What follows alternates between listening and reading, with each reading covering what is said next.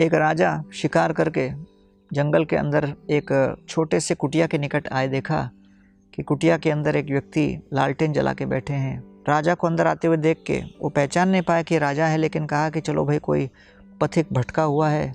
सत्कार किया, बैठने के लिए स्थान दिया, भोजन दिया, जल दिया और राजा उनके आतिथ्य से और सत्कार से बड़े प्रसन्न होकर कहते हैं कि देखो, आपने मेरा इच्छा मेरा इतना अच्छा सत्कार किया, इसके बदले में मैं आपको पूरा एक वन भेंट स्वरूप दूँगा। तो राजा ने निकटवर्ती एक चंदन का वन इस व्यक्ति को दे दिया। इस गरीब व्यक्ति को इस बात का आभास नहीं था कि ये वास्तव में एक चंदन का वन है और अज्ञानवश उस चंदन के वृक्ष को काट काट कर वो उसका कोयला बना रहे थे और उस कोयले को बेच रहे थे। एक दिन सोचा कि आज केवल कुछ लकड़ी बेच के आते हैं।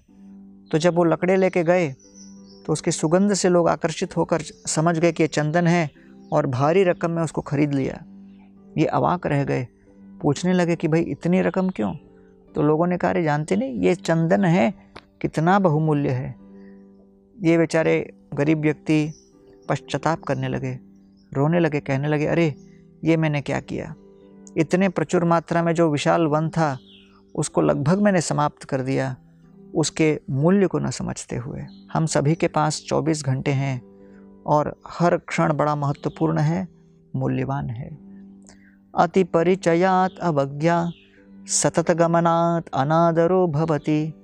मलये भिल्ल पुरंदरी चंदनम कुरु काष्ठ ईंधनम कुरुते। हर क्षण जो हमें प्राप्त हुआ है, उस क्षण का हम कैसे सदुपयोग करें? ये हमारे ऊपर है।